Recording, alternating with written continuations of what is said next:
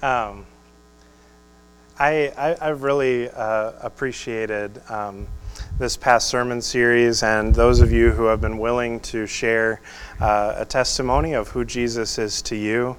Um, I think that that is uh, one of the most fear inducing things that we can do uh, as Christians, but it's a vital piece of, of uh, becoming uh, closer followers of Jesus is, uh, is putting words to who Jesus is to us, being aware of uh, how he's working in our lives, and then uh, sharing it with others so that, uh, that they can see and hopefully uh, respond by following uh, closer as well. So, thanks, Chris, and thanks everyone uh, else who shared during this past series. So, yeah, today we're observing Palm Sunday, and as I started to tell people about this idea for this series, I got some really uh, strange looks. People thought I was kind of crazy, like, can you move Palm Sunday? Uh, sure. Uh, um, we can do whatever we want, right? Um, reason, there's a good reason behind uh, doing this, at least in my mind. And the most influential and important weeks in the history of the world. And uh, we have Palm Sunday one Sunday, then we have Maundy, Thursday, and Good Friday at Easter Sunday a week later. And so many people move straight from Palm Sunday to Easter with no real clue of how you go from one to the other and observing it uh, more intentionally. Um, so, day uh, of Holy Week. Um, so we're entering with Jesus. Uh, then we'll uh, be with him in the upper room. We'll be with him on that. We'll celebrate uh, Easter together. So, with all of that said, I want to entry into Jerusalem from Luke chapter 19. Why don't you? Uh, Luke 19, starting at verse 29. Disciples a task. He said, Go into the village over there, and when you enter, tie it and bring it here. And if someone asks you, Why are you untying it? just say, as he had said. And as they were untying the colt, its owners said to them, Why brought it to Jesus, threw their clothes on the colt, and clothes on the road. As Jesus approached the road leading down, from, they praised God with a loud voice because of all the mighty things that they had seen. Say that with me. Blessings on the King who comes in the name of the Lord. Glory in the highest heavens.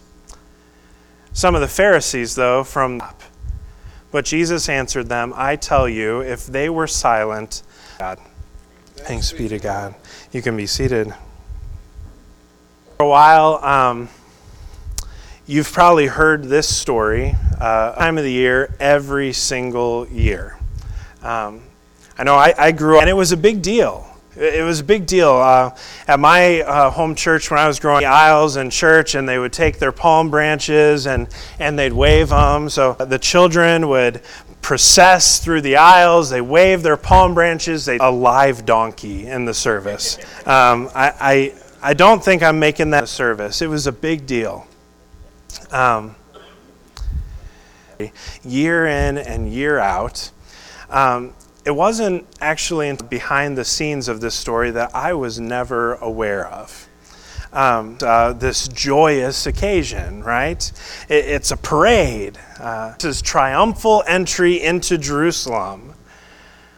But there's a lot more. This morning, what if I were to tell you, um, party and more of a parody than parade. What if I were to tell you that uh, really risky and subversive demonstration on the part of Jesus? Jesus wasn't the only one entering into Jerusalem on that day. Uh, Pontius Pilate uh, who was the Roman governor, uh, two roads here. Jesus was entering in uh, on one side of this. Jesus' entrance uh, featured a lowly donkey and humble peasants and soldiers with armor and helmets and weapons and banners and hosannas, whereas Pilate's procession was met largest, came into Jerusalem proclaiming the kingdom of God, whereas power of the empire as Marcus Borg and uh, John, these two processions embody the central conflicts conflict that arose on this last week that ultimately ends in Jesus. Now, you may be wondering, well, I've never read that in my Bible about how Pilate enters and was reading the Bible. The first ones who read the Bible knew that Pilate would come into Jerusalem right at the start of the festive problems because they'd be stomped out if they did. Of how God had miraculously delivered the people from slavery in Egypt in the past, how God had worked to deliver their ancestors, now we're experiencing at the hands of the Romans. And to demonstrate the sharp contrast between his procession embodied an alternative vision and privilege Jesus came into Jerusalem to embody this and the way of the empire, the way of the kingdom of God. What, what procession am I going to be a part of? Uh, people in Jerusalem, and it's on display for us today. So, uh, the way of the kingdom or the way of the empire.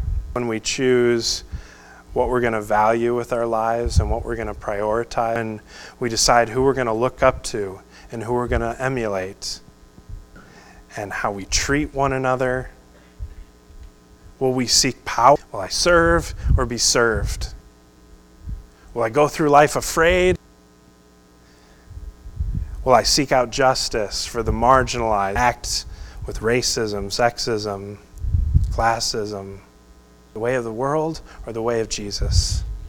The way of the empire or the way of the king? Who have been uh, part of Palm Sunday services for most of our lives, we view, but there's something really important about how they, they laid their you laid your clothes down as a sign that, that I am laying over the way of the empire.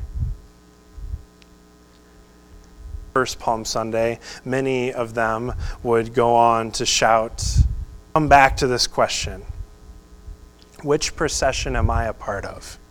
Now, this morning, to kind of symbolize that uh, front, but you have some palms. And so, a choice that we have to make, a choice of submission. I'm going to invite you, um, and you can lay them on this road, these roads. You can let the kneeling rails and, and to pray. There's going to be a, a prayer up on the screen of submission. Jesus, I choose you. This season of Lent, uh, I'm going to invite you to just take some time, opportunity to, to lay your palms down and submit your life to Jesus in a song. Um, pray at the, the kneeling rails or, or pray at your